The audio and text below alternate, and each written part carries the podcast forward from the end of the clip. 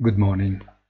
Thanks to the strong gains on Thursday and Friday, no matter the evolution of the conflict in Ukraine, February could be felt as a flat performing month for equity markets, almost as if nothing from one week to another had happened that could have an impact on economic growth.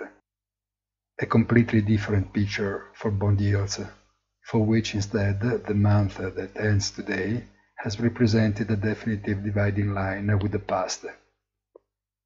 It is clear that the radical change in the scenario of international trade, especially for energy resources, risks jeopardizing the tough effort to bring under control the surge in inflation and its presumed effect of temporariness or at least of contingency, destined to vanish once forever as well as for carbon-free green targets, if not revised, look destined to be deferred over time.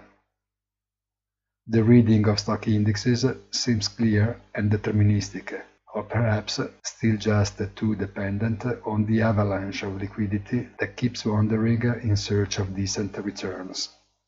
Have a nice day and please visit our site easy-finance.it.